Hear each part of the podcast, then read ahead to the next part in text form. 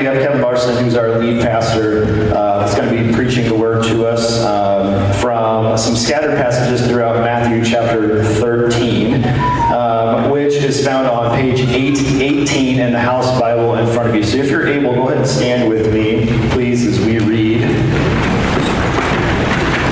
I'm actually going to read all of chapter 13, so please bear with me. Kevin told me to read fast. That's what I'm going to try to do. Okay, uh, page 818. That same day, Jesus went out of the house and sat before the sea. And great crowds gathered about him, so that he got into a boat and sat down. And the whole crowd stood on the beach. And he told them many things in parables, saying, A sower went out to sow. And as he sowed, some seeds fell along the path, and the birds came and devoured them. Other seeds fell on rocky ground where they did not have much soil, and immediately they sprang up, since they had no depth of soil. But when the sun rose, they were scorched. And since they had no root, they withered away. Other seeds fell among thorns, and the thorns grew up and choked them. Other seeds fell on good soil and produced grain, some a hundredfold, some sixty, some thirty. He who has ears, let him hear. Then the disciples came to him and said to him, Why do you speak to them in parables? And he answered them, To you it has been given to know the secrets of the kingdom of heaven, but to them it has not been given. For to the one who has, more will be given, and he will have an abundance. But from the one who is not, even what he has will be taken away. This is why I speak to them in parables, because seeing they do not see, and hearing they do not hear, nor do they understand. Indeed, in their case, the prophecy of Isaiah is fulfilled that says, You will indeed hear but never understand, and you will indeed see but never perceive. For this people's heart has grown dull, and with their ears they can barely hear, and their eyes they have closed, lest they should see with their eyes, and hear with their ears, and understand with their heart, and turn, and I would heal them. But blessed are your eyes, for they see, and your ears, for they hear. For truly I say to you, many prophets and righteous people long to see what you see and do not see it, and to hear what you hear and do not hear it. Hear then the parable of the sower. When anyone hears the word of the kingdom and does not understand it, the evil one comes and snatches away what has been sown in his heart. This is what was sown along with the path. And as for what was sown on rocky ground, this is the one who hears the word and immediately receives it with joy. Yet he has no root in himself, but endures for a while. And when tribulation or persecution arises on account of the word, immediately he falls away. What was sown among thorns, this is the one who hears the word, but, he, but the cares of the world and the deceitfulness of riches choke the word, and it proves unfruitful. As for what was sown on good soil, this is the one who hears the word and understands it. He indeed bears fruit and yields, in one case a hundredfold, in another sixty, and in another thirty. He put another parable before them, saying, the kingdom of heaven may be compared to a man who sowed good seed in his field. But while his men were sleeping, his enemy came and sowed weeds among the wheat and went away. So when the plants came up and bore grain, then the weeds appeared also. And the servants of the master of the house came and said to him, Master, did you not sow good seeds in your field? How then does it have weeds? He said to them, An enemy has done this. So their servants said to him, Then do you want us to go and gather them? But he said, No, lest in gathering the weeds you root up the wheat along with them. Let both grow together until the harvest. And at harvest time I will tell the reapers, Gather the weeds first and bind them in bundles to be burned, but gather the wheat into my barn. He put another parable before them, saying, The kingdom of heaven is like a grain of mustard seed that a man took and sowed in his field. It is the smallest of all the seeds, but when it is grown, it is larger than the garden plants and becomes a tree, so that the birds of the air come and make nests in its branches. He told them another parable. The kingdom of heaven is like leaven that a woman took and hid in three measures of flour until it was all leavened. These things Jesus said to the crowds in parables. Indeed, he said nothing to them without a parable. This was to fulfill what was spoken by the prophet. I will open my mouth in parables. I will utter what has been hidden since the foundation of the world. Then he left the crowds and went into the house. And his disciples came to him, saying, Explain to us the parable of the weeds of the field. He answered, The one who sows the good seed is the Son of Man. The field is the world, and the good seed is the sons of the kingdom. The weeds are the sons of the evil one, and the enemy who sowed them is the devil. The harvest is the end of the age, and the reapers are angels. Just as the weeds are gathered and burned with fire, so it will be at the end of the age. The Son of Man will send his angels, and they will gather out of his kingdom all causes of sin and all the lawbreakers, and throw them into the fiery furnace. In that place there will be weeping and gnashing of teeth. Then the righteous will shine like the sun in the kingdom of their Father. He who has ears, let him hear. The kingdom of heaven is like treasure hidden in a field, which a man found and covered up. Then in his joy he goes and sells all that he has and buys that field. Again, the kingdom of heaven is like a merchant in search of fine pearls, who, on finding one pearl of great value, went and sold all that he had and bought it. Again, the kingdom of heaven is like a net that was thrown into the sea and gathered fish of every kind. When it was full, men drew it ashore and sat down and sorted the good into containers, but threw away the bad. So it will be at the end of the age. The angels will come out and separate the evil from the righteous and throw them into the fiery furnace. In that place there will be weeping and gnashing of teeth. Have you understood all these things? They said to him, Yes. And he said to them, Therefore, every scribe who has been trained for the kingdom of heaven is like a master of a house who brings out of, who brings out of his treasure what is new and what is old. And when Jesus had finished these parables, he went away from there. And coming to his hometown, he taught them in their synagogue, so that they were astonished, and said, Where did this man get this wisdom and these mighty words? Is not this the carpenter's son? Is not his mother called Mary? And are not his brothers James and Joseph and Simon and Judas? And are not all his sisters with us? Where then did this man get all these things? And they took offense at him. But Jesus said to them, A prophet is not without honor except in his hometown and in his own household. And he did not do and he did not do many mighty works there because of their unbelief. This is the word of the Lord. Father, thank you for your word. Um, your parables, words of Jesus confuse us at times, but also offer us great hope as we sit and as we think and as we hear from you. God, would you open our hearts and our minds to believe and understand? Help Kevin, God, as he delivers your word to us today. In your name, amen.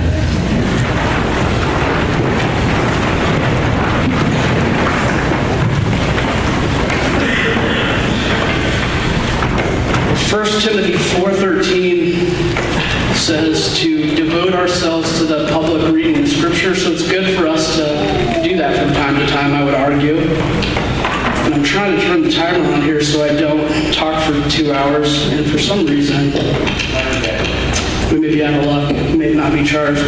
Um, Seth, good job. It kind of kind of felt like I had on my podcast app at 1.5 or something. It kind of reminded me of this time back in the day where I led worship at this homeless shelter right before a meal.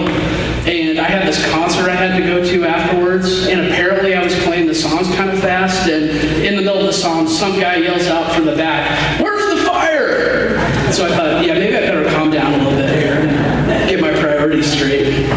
But anyway, no time to joke around. Um, I do want you to brace yourself, though, as I get started because I'm about to bring the controversy. Some of you may rage and, and walk out after this. But just hear some of these names.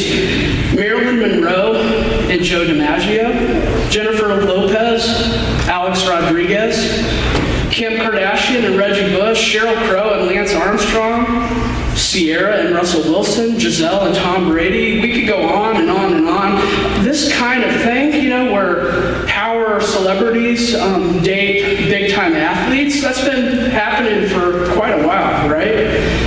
But for some reason, Travis Kelce dates Taylor Swift. That starts happening, and everybody goes absolutely nuts, right? Now, if we really think this through, it really isn't that complicated, especially here in Missouri. It's this perfect storm of all this anger directed toward the Chiefs, who now always seem to win, coupled with this inexplicable hatred toward this artist who now ranks among the highest selling musicians of all time. To some people, they look at this and they think, wow, this is the, the greatest love story ever, right? Travis's dedication to, to beg her for a date, Taylor coming and supporting him in all of his games.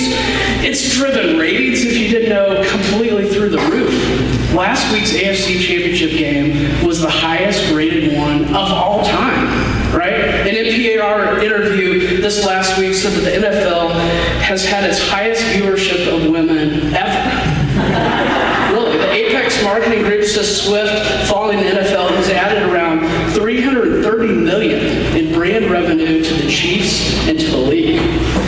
But to some people, though, this is nothing short of a sports travesty, right?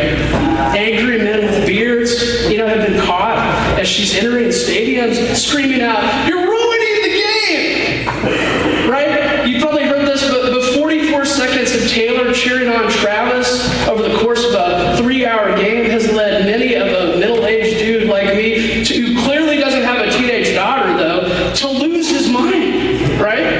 Apparently, those guys wants to see, they want to see shots of drunk guys in the cold with their shirts off, I guess. But this relationship has been so polarizing, right? It's led to arguments about American masculinity and gender equality. Conspiracy theories have been born. Have you heard this? That apparently this has all been orchestrated by Taylor Swift to somehow control the Oval Office? Seriously? Um, who saw this relationship coming? I didn't. But who saw this much division over Taylor and Travis? Really? Well, what does this have to do with the passage we just read? You may wonder that. Today, we're jumping into these parables taught by Jesus. We're going to see many more in Matthew. We see groups of people here, they hear exactly the same stories, and their reactions are pretty much as strong. They're just as opposite. It's every bit as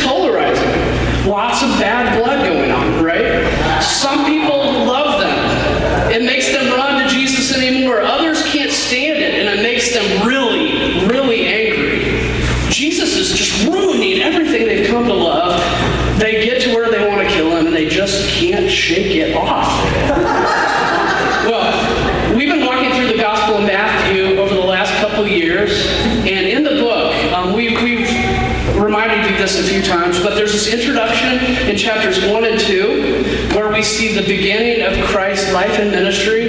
There's this conclusion in chapters 26 through 28 where we see Jesus go to the cross and rise from the grave. But in between, there are these five cycles of stories and sermons of Jesus.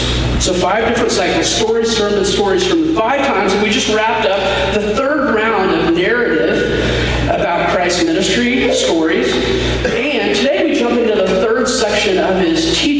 Some more sermons. And this sermon, this collection of Christ's sayings, is almost entirely made up of parables. There are eight of them. But also within the chapter, there are two explanations of two of the parables, and there are also two explanations from Jesus, quoting from the Old Testament, as to why he even uses those parables to begin with. Again, there's many more parables in Matthew. We've already seen some, we'll definitely see more, but this is the highest concentration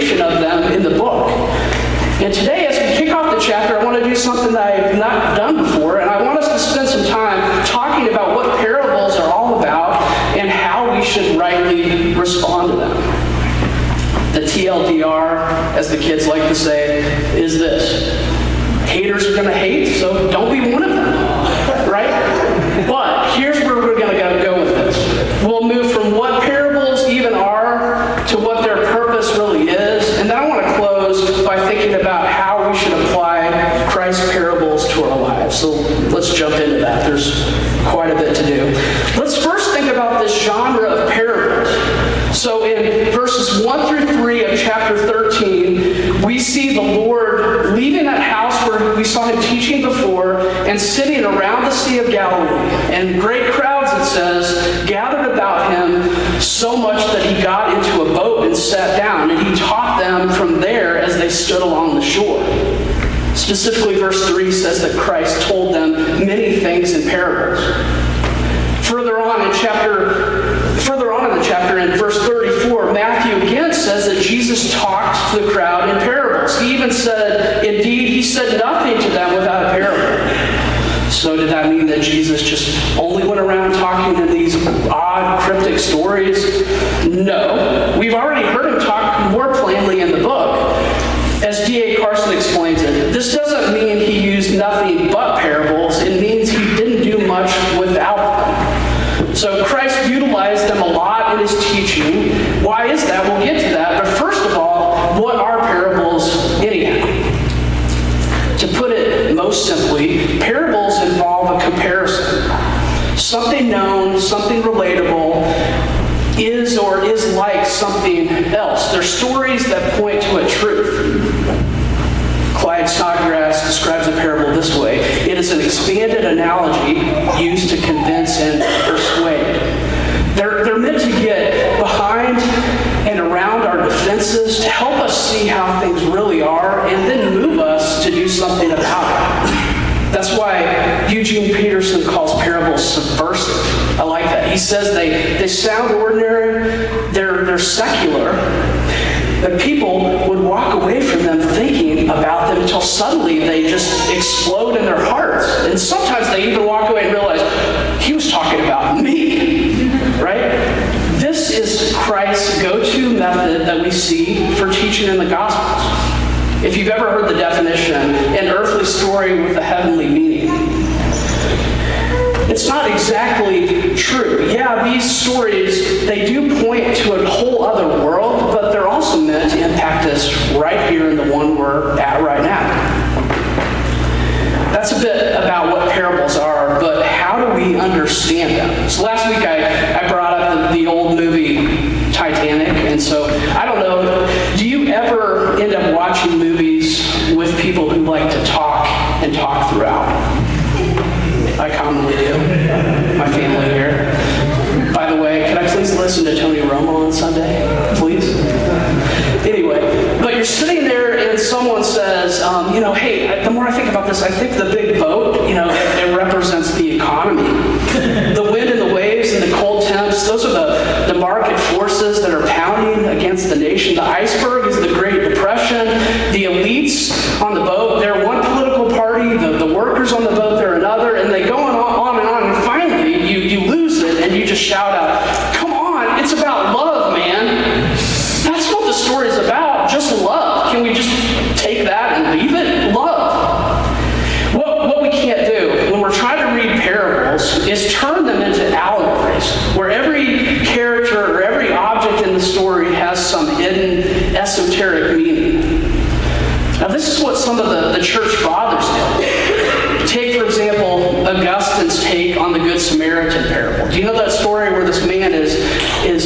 walking from Jerusalem to Jericho and he's overcome by robbers and all the good religious people passing by, but then a man stops and helps him? The Good Samaritan, right? Over Luke.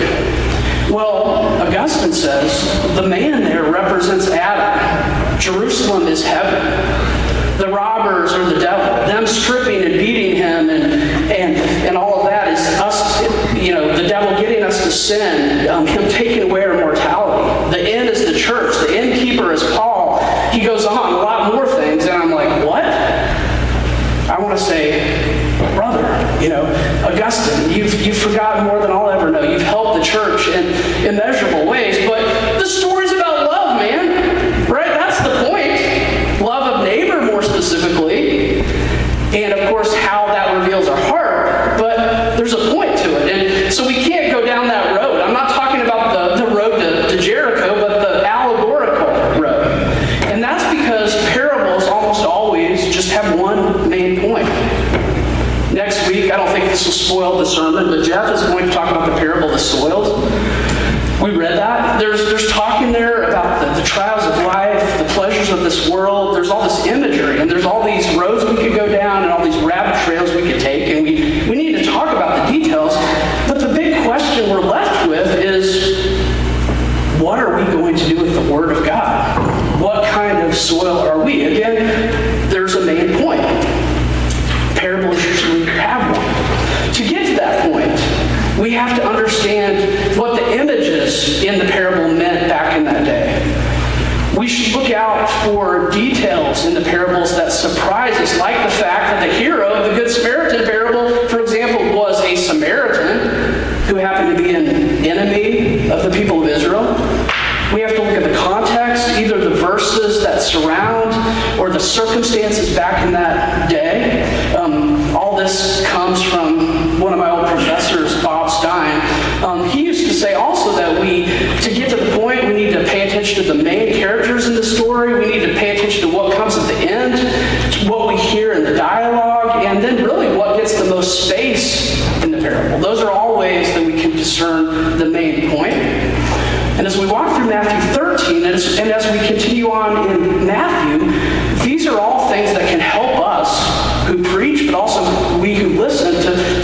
discern what the Lord indeed wants us to hear. Second, though, I want to turn to the purpose of parables. Why does Jesus use them so much? What are they all about? And I think we can answer answer this in two ways from the passage we just read. They reveal, on one hand, a separation, and they point ahead to restoration. They reveal separation, they point to restoration. So let's take one of those at a time. One, one novel I really enjoyed this past year is called The Little Liar by Mitch Albom. And it's this charming, engaging story set in World War II that illustrates the power of truth and then also the beauty of redemption. I loved it. But at the beginning, there's this story, there's this parable within this broader story of truth personified. Truth walking on earth, trying to get people to listen, but nobody will hear what truth has to say. So parable walks up, asks what's wrong, and truth responds with this Everyone hates me. They turn away as soon as they see me coming.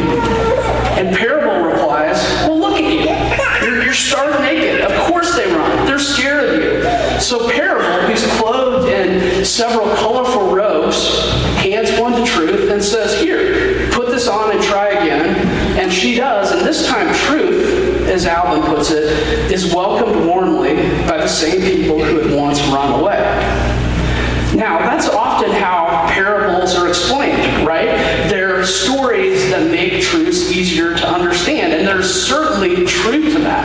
Some people, as we'll see. But for others, I would argue that it's more like truth again, in the eyes of the beholder, is handed a dirty, smelly coat. One that disgusts, one that distracts, and often, on the other hand, makes people turn and run. As Eugene Peterson again explains, parables don't always make things easier at all. They can actually make things harder. Parables are pictures. They're pictures that point to something greater, to something deeper. But where people end up, as they listen to these stories, it can go in two dramatically different ways. And that's what we see here in this passage. It's what Jesus says. Look with me back at verses 13 through 17 again. Here we see our first Old Testament reference. Verse 13.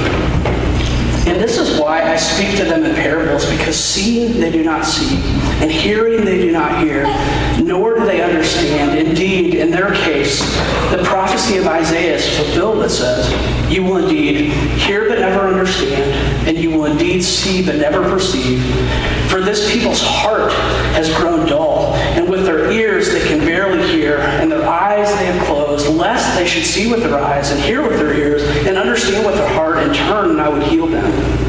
But blessed are your eyes, for they see, and your ears, for they hear.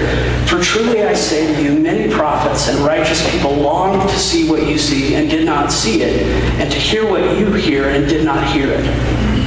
So the disciples, they ask that question in verse 10 Why are you talking like this, Jesus? What gives? And then Jesus answers them, and he quotes Isaiah 6. Do you know that story? Do you know what's going on there? Right at the beginning of the book, God calls that prophet.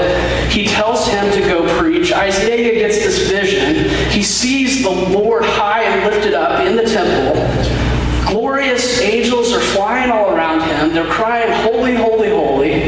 The temple is filled with smoke. The ground is shaking under his feet, and Isaiah is overwhelmed. He falls to his face. He cries out in desperation. I'm a sinner. My mouth is dirty. I can't be a prophet.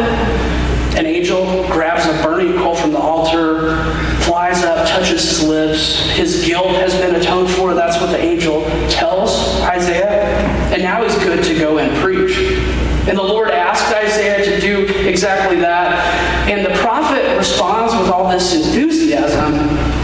But then in verses 9 and 10, we see these words that are quoted here in Matthew. The Lord says to the prophet, I'm going to send you to preach, but this is what's going to happen. Their hearts will be hard. They won't listen to anything you're going to say at all. They don't want to see. They don't want to hear. They can't understand. They don't want to understand. And you're just going to go and preach and preach and preach and just make everything worse.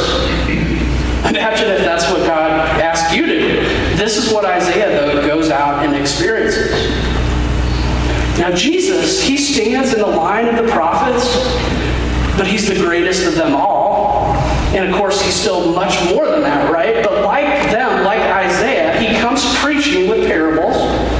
And like them, he experiences these exact same reactions. And his words reveal a separation.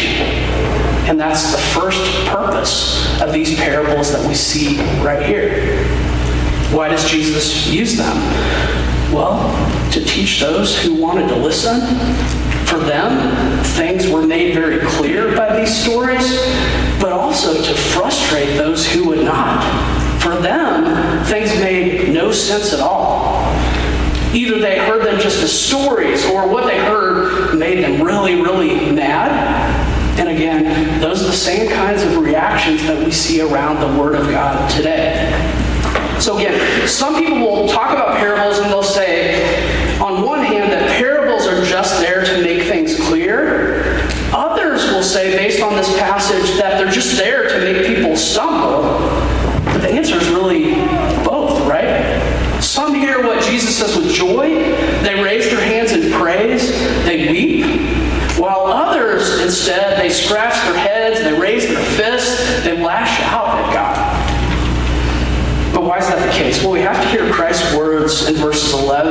11 and 12. No doubt these go against everything we've been taught to believe in the United States of America because they say so clearly that our vision and hearing rest in the sovereign will of God. Hear these words again. To you it has been given to know the secrets of the kingdom of heaven, but to them it has not been given.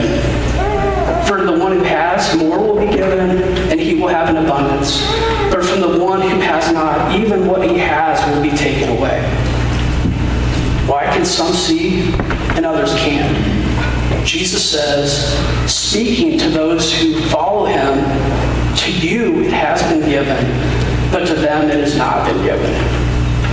You who have, you'll get more.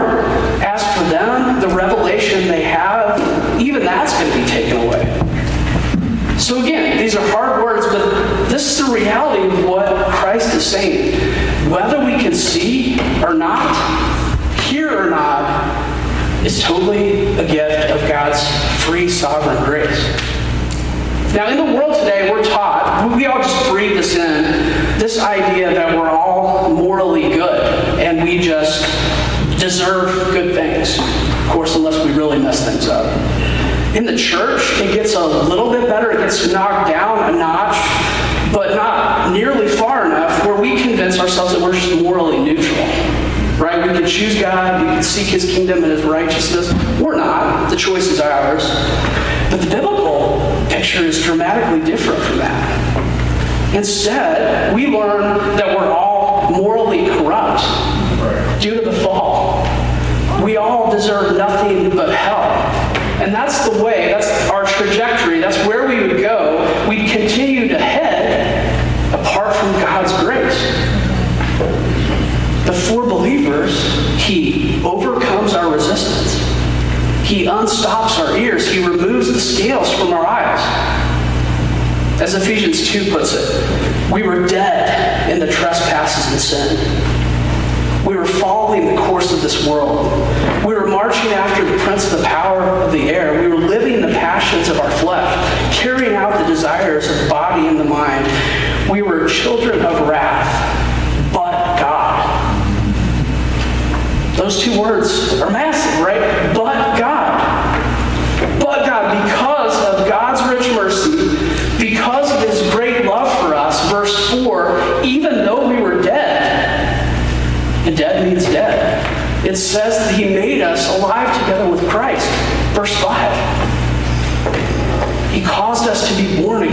Raised us from spiritual death to life. And now we can see Christ's glory. If we believe, we can delight in who he is. Now we can hear God's word. We're hungry for what he says. For that reason, we can hear these parables and we don't want to rage against them. So imagine a couple that has been praying for children for a long time. And they get on a plane they touch down in Eastern Europe and they, they get in a car and they end up at a children's home. They've been praying for these four children. They, they've seen their faces. Um, they've, they've come up with their, their names and they've just been so excited. And they walk into this children's home. They greet them. They embrace them. They, they gather the few things they have. They begin to walk out. And somebody screams out,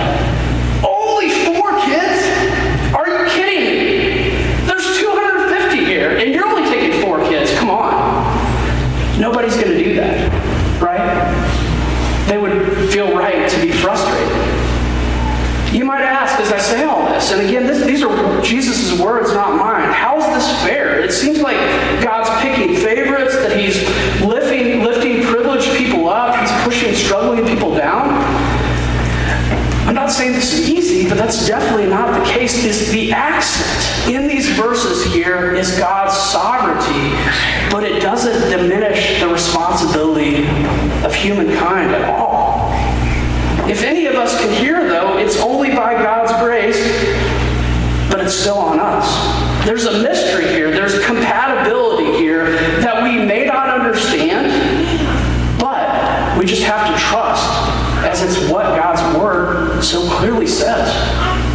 The Lord draws some people near as they listen to these words, but He also allows so many to keep going their own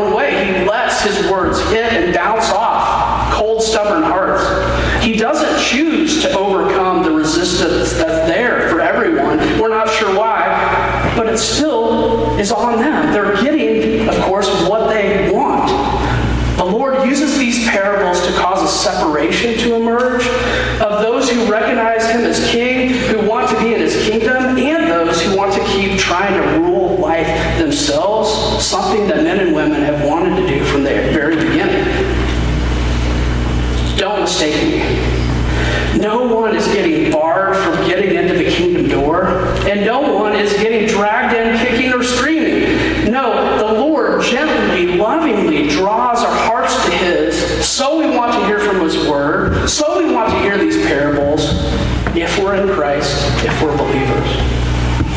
You might ask, as you read this, you might have thought, um, what if I read these parables and I can't understand them? Does that mean I'm damned?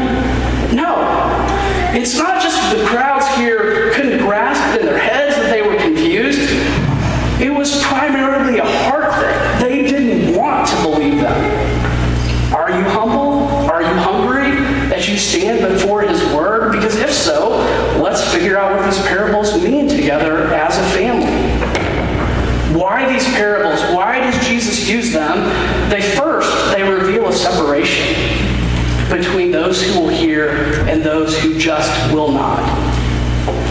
Let's move to a second reason why Jesus uses them to point to restoration.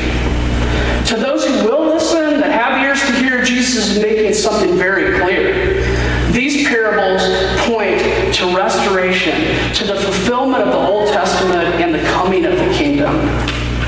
We've already seen one passage that Matthew says pointed ahead to Jesus from Isaiah 6 that we saw in verses 14 and 15. But look down in verses 34 and 35.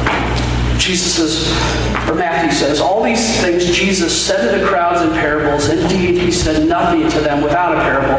This was to fulfill what was spoken by the prophet. I will open my mouth in parables. I will utter what has been hidden since the foundation of the world. So that he is speaking in these parables, that's a fulfillment in and of itself. But this passage says the Lord fulfills this Old Testament passage, specifically Psalm 78, verse 2. Says that those words reached forward to him, and the Lord is saying that he's come sharing all these stories, pointing to the restoration of all things. Everything the Old Testament pointed to, truths that people couldn't quite understand, are being focused on and they're being cleared up in Him. If we had time to read the whole Psalm 78, we'd hear Asaph, the psalmist, walk through the history of Israel. It's a beautiful psalm. It's one of my favorites. He walks through the righteous acts of God in redemption on their behalf. D.A. Carson puts it this way about this psalm. and its fulfillment here in Matthew. Jesus is presented as the one who is the supreme embodiment of Israel in her history, the one who fulfills all the patterns of the Old Testament regarding Israel. That whole psalm, like Psalm, like all the Psalms, points to Jesus. We, we've talked recently a few times about how the Bible speaks of this mystery that's now been revealed in Christ. Things that, as verse 35 says, were hidden since the foundation of the world. It's not that God's playing hide and seek and that the smart and the tough somehow figured out, but rather that there were these breadcrumbs spread throughout history. There were these images woven throughout Scripture that until Christ came didn't quite make sense. They weren't quite clear. These are the secrets of the kingdom that Jesus talks about in verse 11. Now, in this king, in his kingdom, we can understand, or at least some of us can, and that's a massive privilege. Isn't that what Jesus says in verses 16 and 17? But blessed are your eyes, for they see, and your ears, for they hear. For truly I say to you, many prophets and righteous people long to see what you see, and did not see it, and to hear what you hear, and did not hear. What are the parables all about again? The kingdom is here, the kingdom has come. That's what these parables help us further to understand. Seven of the stories here in Matthew 13 say either the kingdom of heaven is like or something really close to that. It's only the first one that doesn't, but the context, the explanation make it clear. It's talking about this kingdom, this kingdom that God's people had always longed for but couldn't quite sort out. Jesus is here now, teaching these stories, making it all clear for some people, as we've seen. And if that's us, we're deeply, deeply blessed. Jesus is teaching us through these images about the kingdom he has come to bring. He points to this restoration that was promised in the Old Testament and is now being fulfilled in him and in his ministry. Well, as I'm wrapping up here, I want to close with some specific words of application. There are five things I want you to consider. I'll route through these pretty fast, but first, we should rejoice in praise that we've been allowed to see.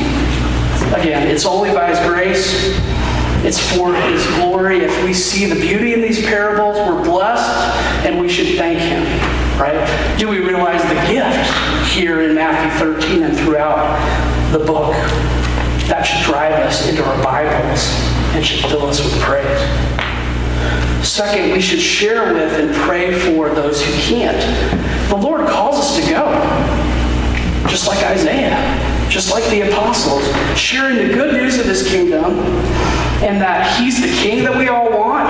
And if anyone listens, we'll praise God, but he uses us as means, doesn't he? It's by his grace, he uses us. And as we go, this means that we have to pray and pray hard as we share. But we keep doing it like Isaiah, like Jesus, but we entrust the results to him. Third, we should brace for and receive ridicule with Jesus. As we go and share his word, if we're doing it faithfully, we're going to experience the same reactions as he did. Right? If Jesus suffered, so will we. A servant's a servant is not greater than his master. Um, if we do, it'll show that we're in the line of the prophets as well, and that there's a great reward ahead of us. We saw that back in chapter five. Hard times, as we proclaim, means that we're blessed, but we need to be ready for the pain. Fourth, we should recognize and celebrate the glory of the kingdom. As we read these parables, we're going to learn about his reign together. We're going to learn about our king, and there's so much glory there in the future, but here and now.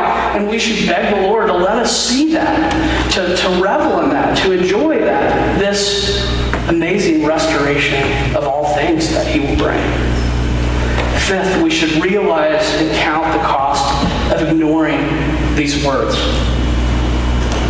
It's no laughing matter to blow off what Christ says. It reveals that we're in the company of the Pharisees and all of those who've resisted God's works of redemption. I, I mentioned earlier how Psalm 78 walks through how God had worked on behalf of his people, but there's another element woven in there of just how stubborn repeatedly the people of God were. Don't be among that number for his mercy, if there's even just a sliver of, I still want God, don't miss out on that. Call out to him. Beware of walking away, resisting, scoffing, as we see people do here in Matthew. So I mentioned how Jesus stands in the tradition of the prophets, proclaiming the word, giving parables, and being mocked and killed. Right? I also talked about how Jesus is the fulfillment of prophets, of how of all they longed for, of they spoke about long, long ago. Briefly, I want to take us back to Isaiah 6 again. So following that section I referenced before that's quoted here in Matthew, here's where it goes. Verse 11.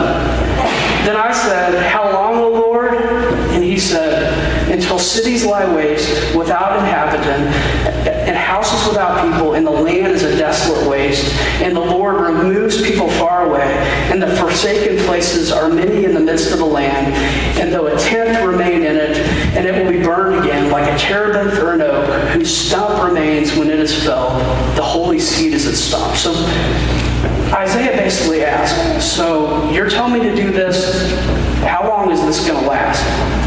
You know, people spurning your rule, people mocking me and your words, and God says, the good news is there's going to be a stump. There's going to be a holy seed that will remain. Little, little signs of life. A remnant that will cling to Christ and listen. Heirs of the lion of Abraham that would believe. So the Lord promised Isaiah that would be the case, and that's a promise that we can cling to today. That he has a people who will hear his parables and trust him as king, that will live for his kingdom. And if we're listening, if we're humble, if we're hungry before his word, if we're struggling to trust, and that's what it often looks like, right? That's us. That's who he's talking about there, no matter how hard things may get. As I said, Jeff's going to jump into the first parable next week, and we're going to consider what kind of soils our hearts are. And we'll spend the next several weeks here in Matthew 13, and we'll look into these pictures and dig into what they mean. We'll seek to remind ourselves of the point that the promises made in the Old Testament have been kept. They've been fulfilled in Christ the King and in his kingdom that he brings. That point will divide people. Some will lash out, but some will draw near. For those of us who run to Christ and His Word, though, it will fill us with hope. It will make us want everyone to hear and want to share it wherever we go and to keep praying, even if it seems like they never will. Cars, we should listen to the parables of Jesus with a humble, hungry heart, realizing so many will struggle with and rebel against them. Let's pray. Father, um, it's a hard passage. It's hard for us to um, get this through our minds and to, yeah, just get through our hearts. Father, um, help us pray. I pray, Father. Help us to just submit our thoughts to yours and to be open to what you would say. Um, Lord, um, thank you that you have given us your word. And I just pray that you would give us ears to hear and just an eagerness and love for what you said, Father. In Jesus' name, amen.